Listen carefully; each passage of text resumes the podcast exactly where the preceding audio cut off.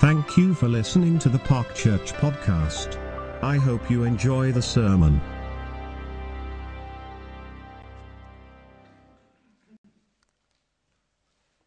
Lord, we do thank you for this special time of year that we're entering into for next Sunday, for Palm Sunday, when we'll be celebrating the coming of Jesus into Jerusalem. Yes, the King of Kings, the Lord of Lords, but the one who came riding on a donkey, the suffering servant.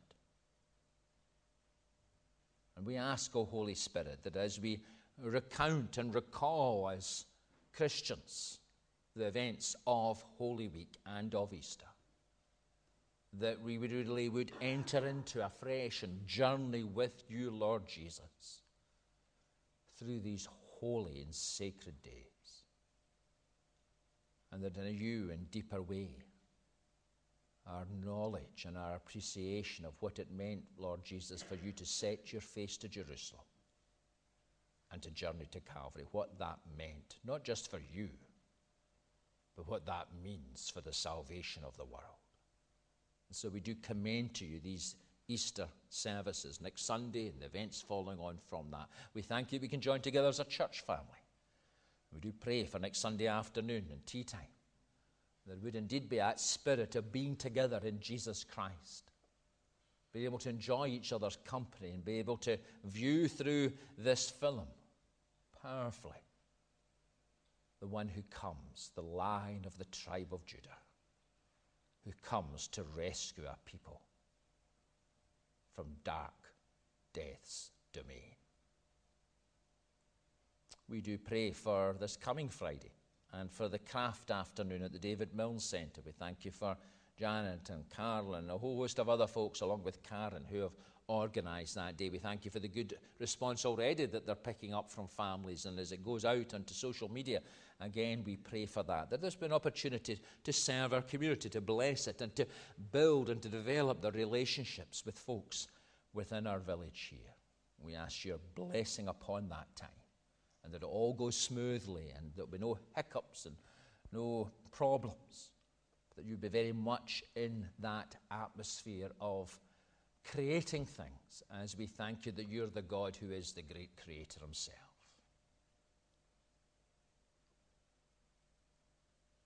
And so come, Lord Jesus, the one who spoke, and even the wind and the waves obeyed. Speak in the stillness while we wait on you and hush our hearts to listen in expectancy for Jesus' sake. Amen. You know, one of the great things about the Bible, one of the arguments that would support the veracity of the Bible as a record of God's dealings with people, of his revelation to the world, is that unlike so much of the fake news and the spin that is unfortunately so common in the media today, the Bible is honest, indeed at times painfully honest, about some of the great characters that appear in the Bible. We've mentioned in the past, and we mention again Abraham, the great father of the Jewish people, the God of Abraham and Isaac and Jacob. Well, I tell you, if there was ever a dysfunctional family, generationally so, well, Abraham and Isaac and Jacob would be part of that dysfunctional family. Abraham, what does he do? Well, he passes his wife off as his sister twice um, to, to other people because he's terrified for his own safety. Doesn't it matter, hen, you know, you can, you, can be, you can be sold as a slave and taken off by Pharaoh. As long as I'm safe, it's okay, you know. Um, he doubts God's promises that God would bless him with a child and brings in the, the, the non Jewish, in a sense, woman in and, well, has a child through her and messes up big time God's promises and indeed God's purposes in the world. The Islamic people, that's why they claim to be the true religion, because they're descended, their faith is descended from Ishmael. Not the child of the promise, but they claim that's why they hate the Jews so much. And so he messes up big time. Isaac shows favoritism and all sorts of problems and Jacob and his brother. All sorts of issues developed there. And Jacob, well, he was a bit of a chancer. And also a bit of a character with the ladies. And his own family, in turn, were a bit of a disaster. And yet the Bible reveals all of that. And then there's David, a man supposedly after God's own heart. And it was, and he is. But he was a randy so and so. And couldn't keep himself, you know? And so while the army that he's supposed to command is out into battle, fighting God's enemies and the enemies of Israel, he's sunning himself on top of the royal palace and feeling a wee bit frisky because it's springtime and notices the lady, the wife of the commander in chief of his armed forces, probably also sunning herself on the veranda over another block. And well, you know the rest of the story. And the Bible, when it comes to the New Testament, also reveals real people and real lives. And one of the characters that reveals, in some ways, most painfully, honestly, is the character of Peter. And Peter himself, and if you want to turn in your Bibles now to Mark's Gospel, Peter himself is not slow, or at least is not tempted to airbrush out his problems. Because Mark's Gospel we believe, and study biblical scholars believe, is written by Mark, John Mark, but was written at the dictation and really inspired by the stories that Peter recounted towards the end of his life of his time spent with Jesus. And Peter, his role in the founding of the church. Jesus says, You shall be called Peter, the rock, because upon you the church will be built. But Peter is also seen as somebody who certainly had, like all of us, his downside as well as his upside. So let's read part of that insight into who Peter is as we turn to Mark chapter 8.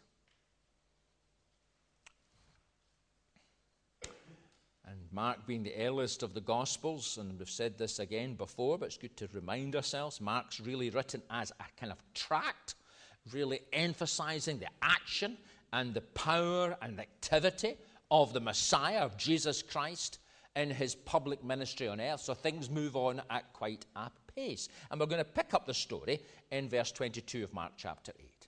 Jesus and the disciples came to Bethsaida, and some people brought a blind man and begged Jesus to touch him. He took the blind man by the hand and led him outside the village. When he had spit on the man's eyes and put his hands on him, Jesus asked, Do you see anything? He looked up and said, I see people, they look like trees walking around. Once more, Jesus put his hands in the man's eyes, and then his eyes were opened, his sight was restored, and he saw everything clearly. And Jesus sent him home, saying, don't even go into the village. Jesus and his disciples went on to the villages round Caesarea Philippi. On the way, he asked them, Who do people say I am?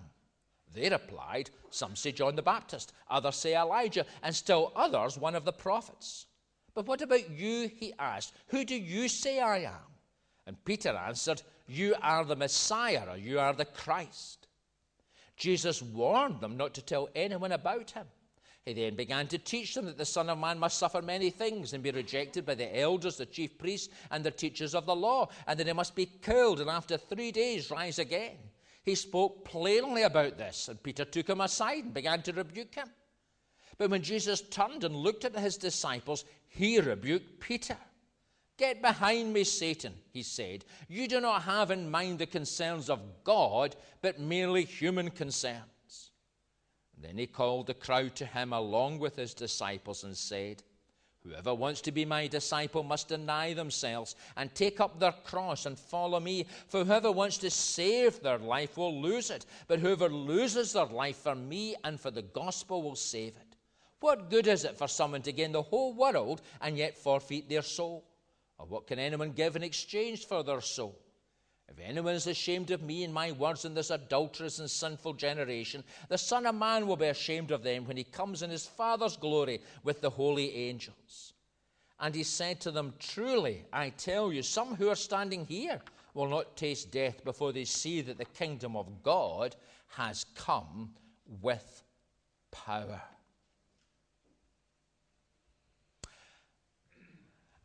I think that must have been one of the quickest turnarounds in human history.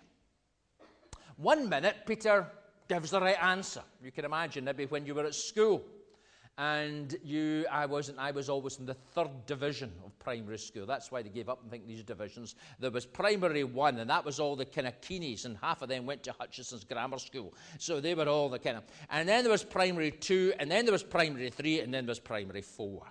And when I moved from my primary school in, in Cambuslang, Cairns, which for its day probably was quite progressive, we sat round tables and it was all very kind of modern. And I went to that archaic institution that was Burnside Primary. Uh, I hope there's nobody left listening to this that came from that school, but never mind, it was. Uh, I've told you before where we used to get writing with an inkwell, you know, in a nib and all this sort of stuff. You know, they just thrown the slates and the chalk out the year before, you know.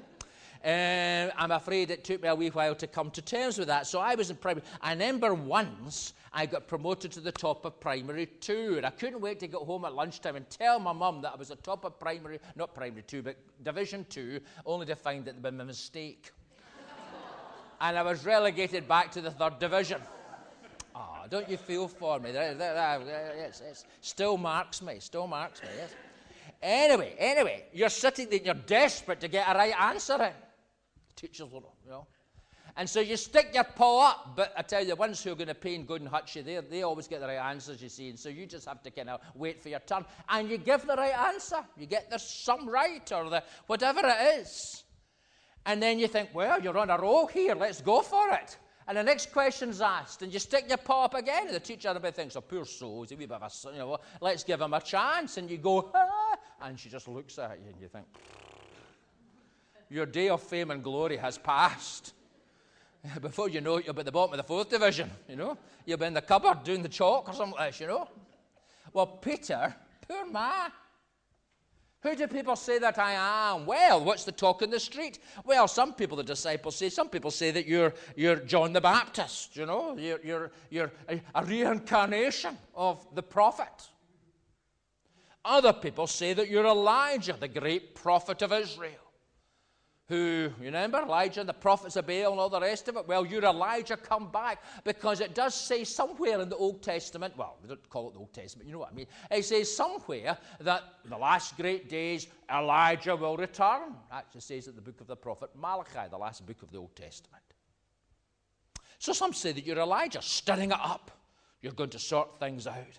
And still others, well, they're not very sure. They're keeping their options open. You're one of the prophets.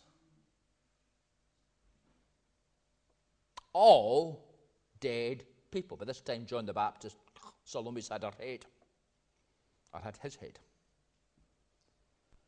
But what about you? Who do you say? Am I somebody locked in the past? And Peter says, No. You're the Messiah.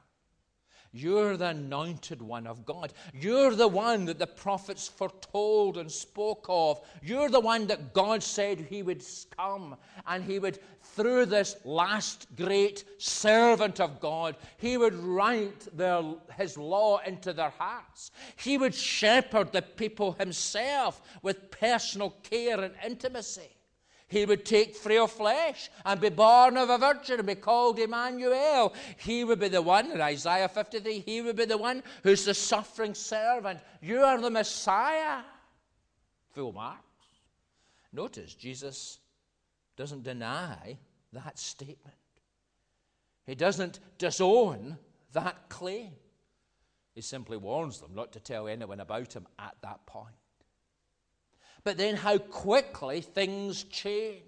How quickly Peter's lack of knowledge and understanding of what that phrase might mean is revealed as Jesus speaks of what it means for this Messiah, this Son of Man, this Son of God, to be that ultimate servant of God.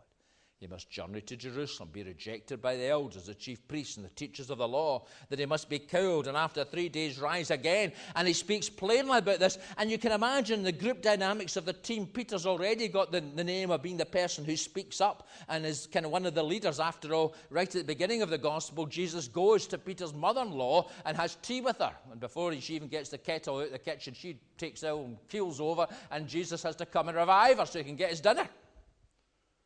Peter's obviously one of the leading disciples. He's spoken up. He's put his hand up and he's given the right answer.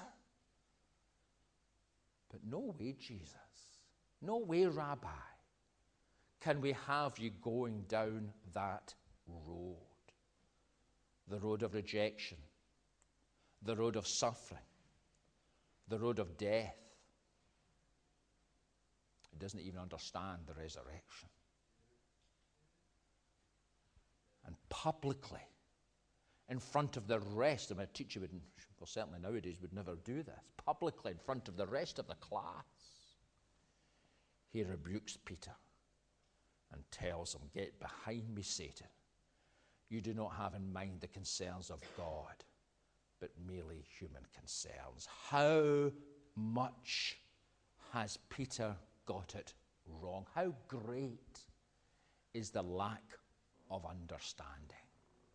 How deep is the failure of comprehension? And yet, if you keep your finger, Mark 8, and move on in your Bibles, well on to the first letter of Peter.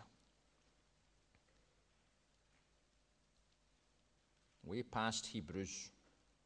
You get to Hebrews, you're nearly there. And then James, and then First Peter.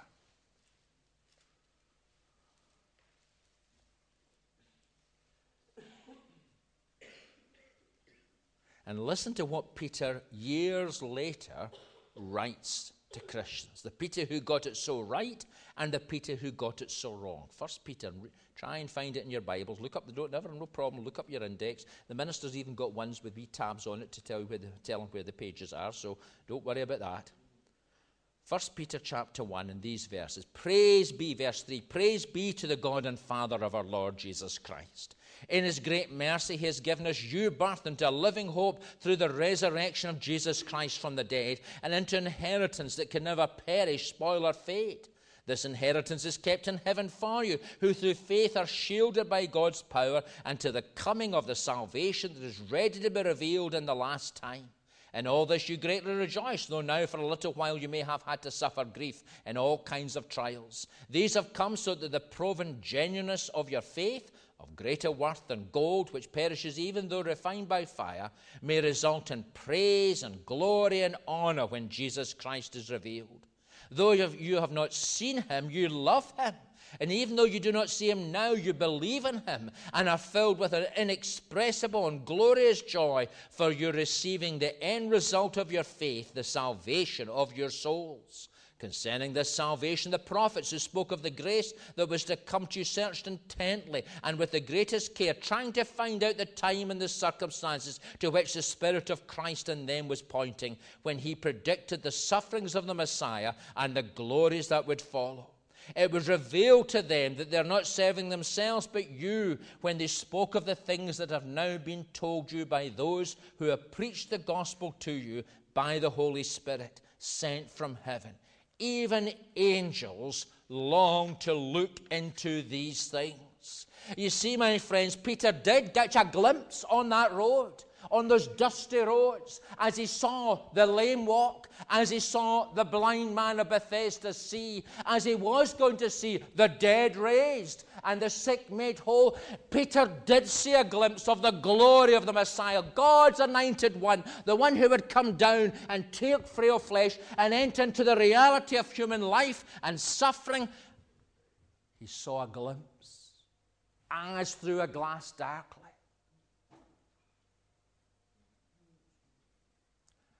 And another side of Easter Sunday. When Jesus walked with Peter at the seashore and said to Peter three times, Do you love me? And three times Peter responded, going through, in a sense, re going through those three times when only days before he had denied even knowing Jesus, as Jesus took him through that restoration process, that healing process his eyes were opened. And he saw that great mercy that God has achieved through Jesus Christ, that great mercy who has given us new birth into a living hope through the resurrection of Jesus Christ from the dead. His eyes were opened. His heart was transformed. His mind was engaged, and now he knew fully, as much as we can, this side of eternity, who Jesus really is. And that was only possible because as Jesus did journey to Jerusalem faced the rejection of the elders and the chief priests and the teachers of the law and was killed. And after three days, rose again. Paul, writing to the church in Corinth, says, you know, that in many ways the gospel is foolishness to those who have it all worked out as to how we might get right with God. It's nonsense. God who suffers, a God who dies, a God who takes frail flesh, the cross being a symbol of a triumphant faith. That's nonsense to the skeptic, to the philosopher, to the one who's so assured of their own righteousness that God actually will be doing himself a favor by allowing him to come into his kingdom. That's foolishness, not nonsense. But those who are seeking and searching is the very wisdom of God and the power of God to salvation. And Peter had to learn that lesson for himself. O Lord, your tenderness, melting all my bitterness. O Lord, I receive your love. Let's stand and sing this through together. Let's move on in our dipping into the story of Peter to Luke's Gospel, Luke chapter 9. Luke chapter 9.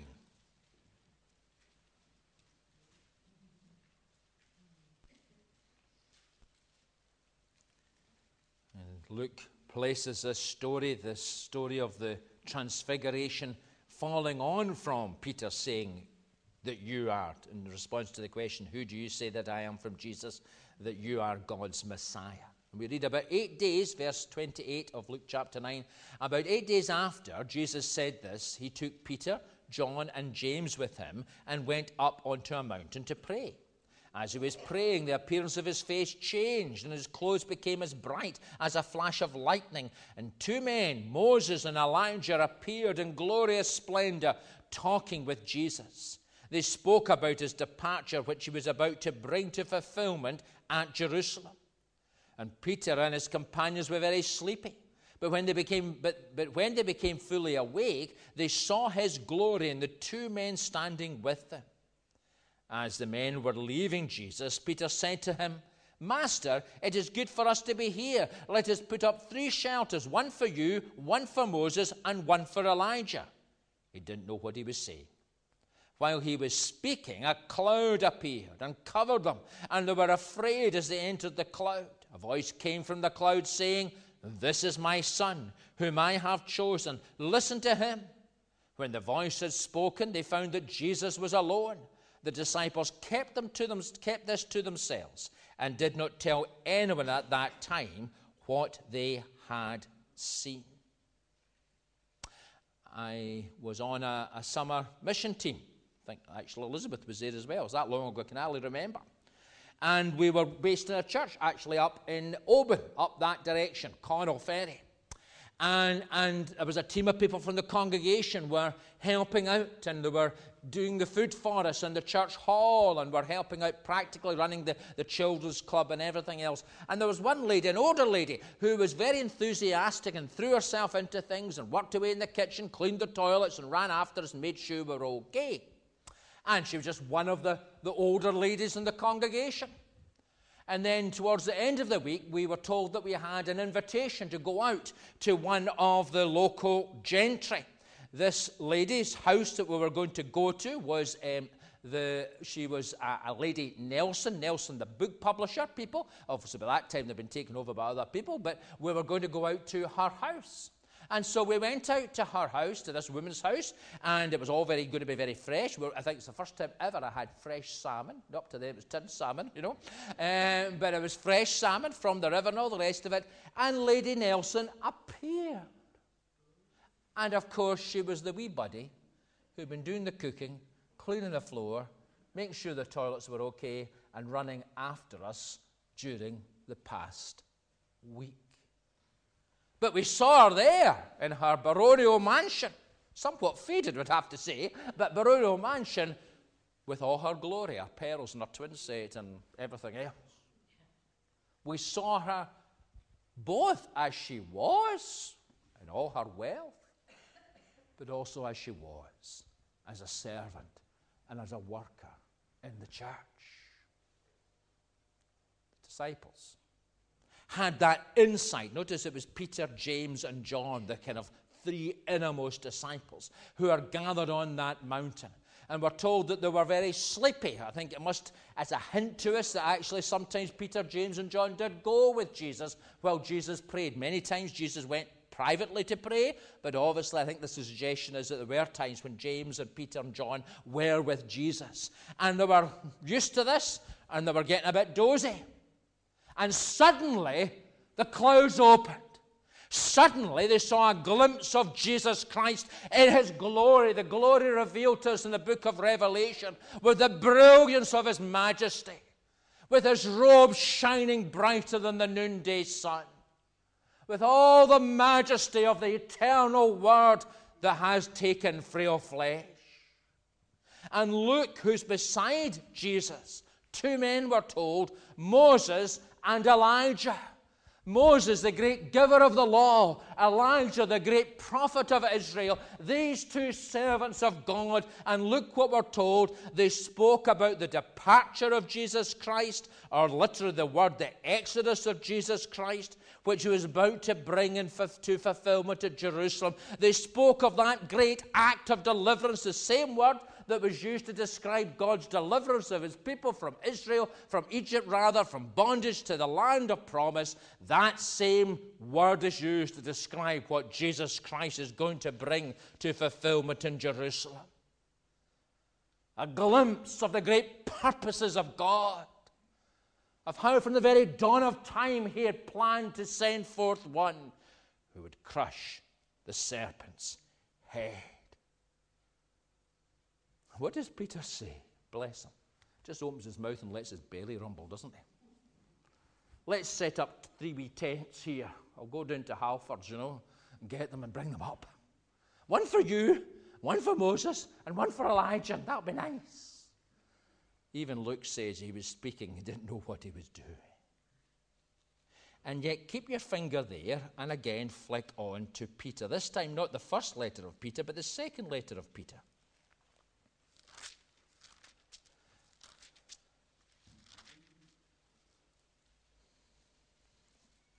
Peter, here, towards the end of his life, writing to the church that's increasingly facing persecution without, but also within itself, as it has from the very earliest of days, suffering problems within about the authority of the Bible and about whether the stories of Jesus could be taken at face value. Look what Peter says in this last statement, testimony from him, verse 16 of chapter 1 of 2 Peter.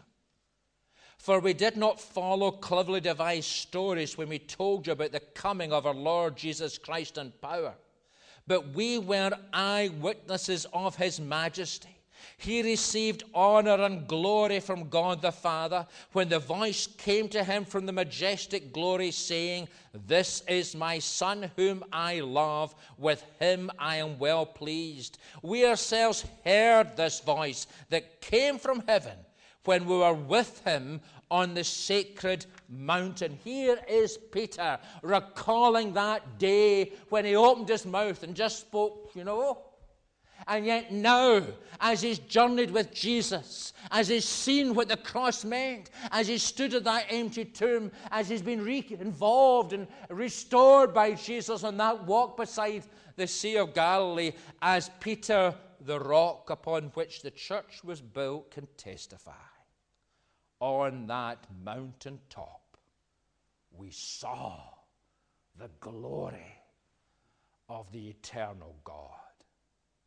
And the voice from heaven saying, This is my Son, whom I love. With him I'm well pleased. And therefore, he can say in verse 19, we also have the prophetic message as something completely reliable. That confidence, that conviction, that certainty that what God has done in Christ, promised, pointed to by the lawgivers and by the prophets of Israel, found its fulfillment in the servant king.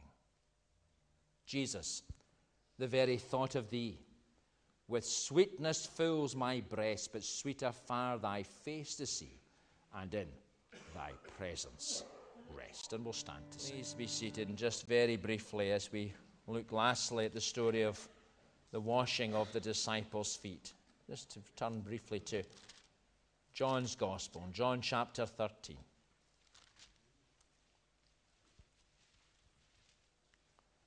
John chapter 13.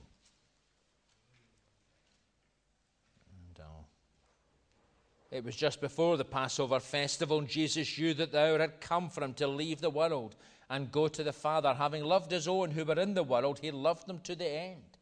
The evening meal was in progress, and the devil had already prompted Judas, the son of Simon Iscariot, to betray Jesus. Jesus knew that the Father had put all things under his power and they had come from God and he was returning to God. So he got up from the meal, took off his outer clothing, and wrapped a towel round his waist.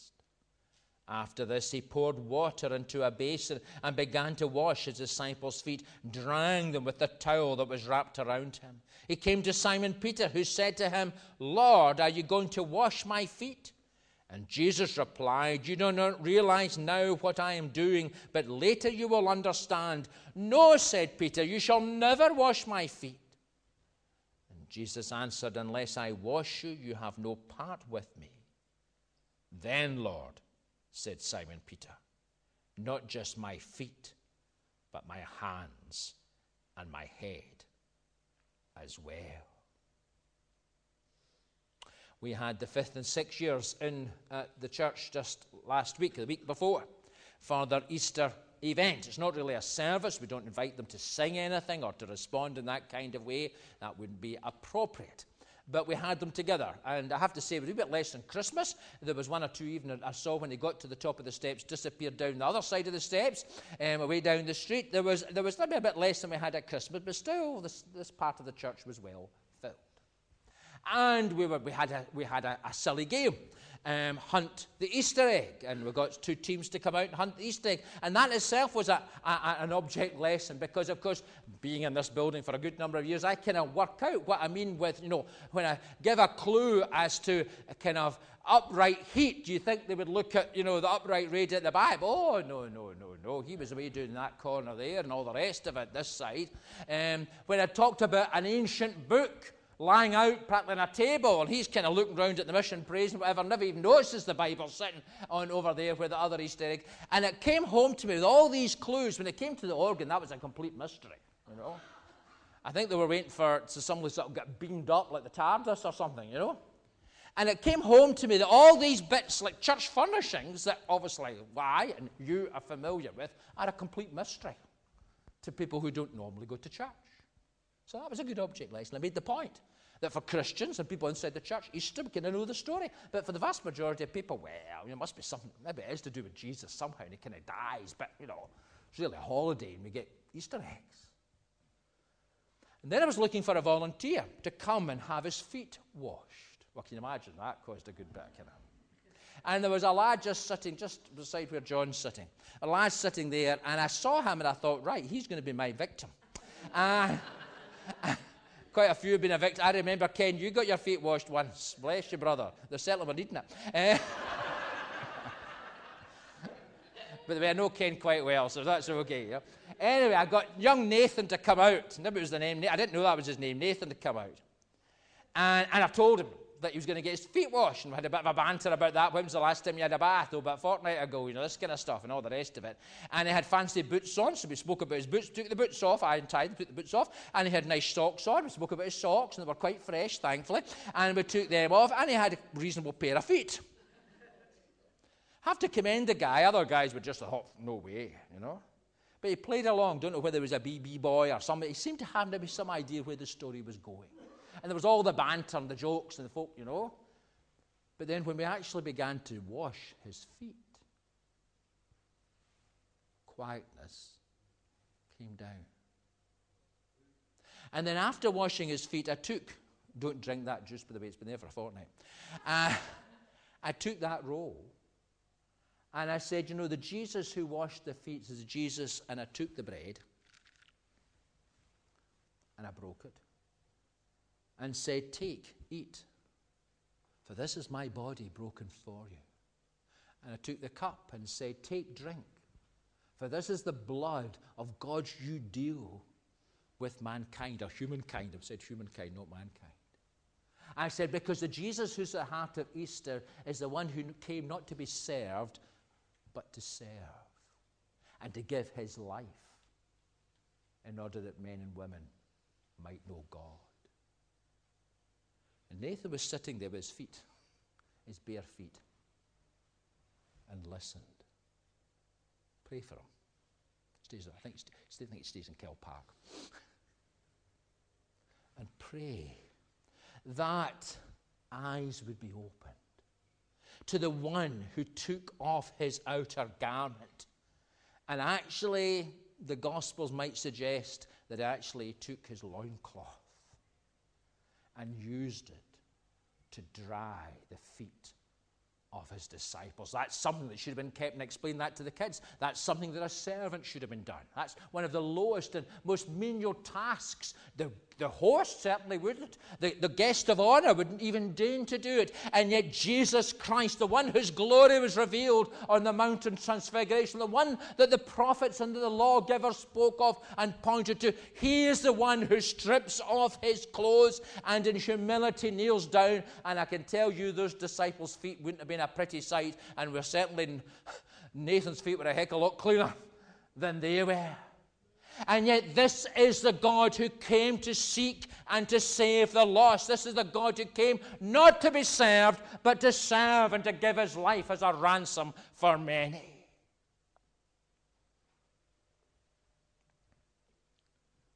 And Peter, with all his pride, with all his awkwardness, with all his embarrassment that he was being served by Jesus, Peter would have to be broken.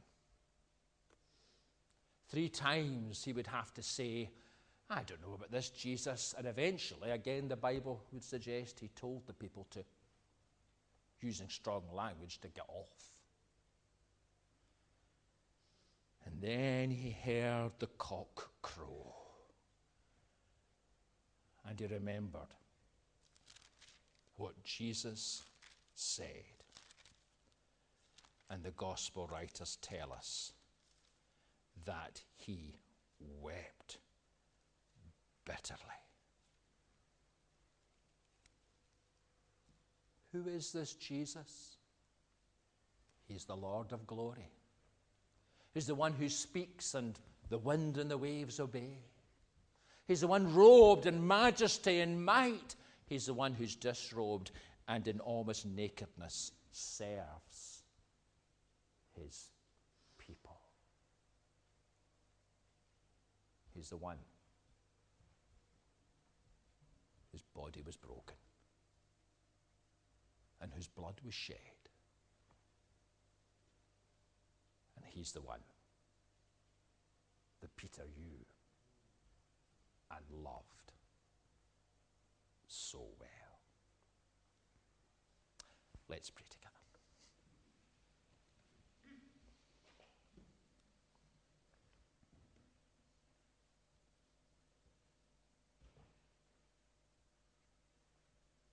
Lord, so often we can be like Peter. Our pride, our stubbornness, our desire to get things right, and our recognition how often we get things so wrong. Lord, like Peter, we come to you today.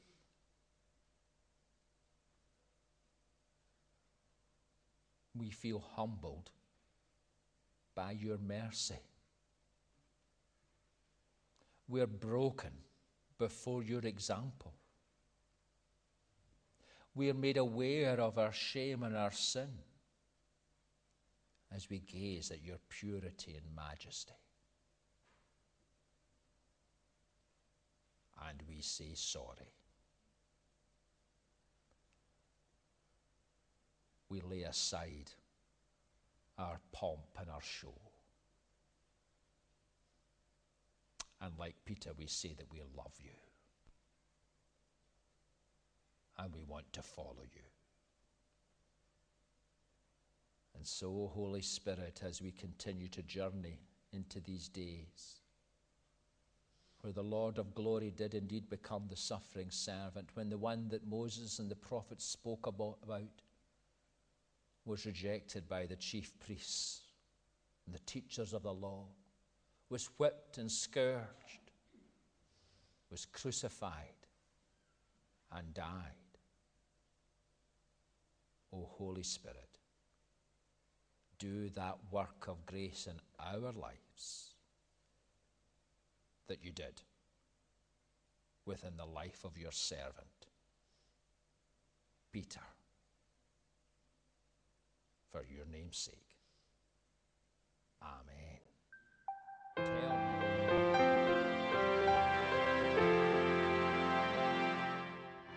Thank you for listening to the Park Church podcast. I hope you enjoy the sermon.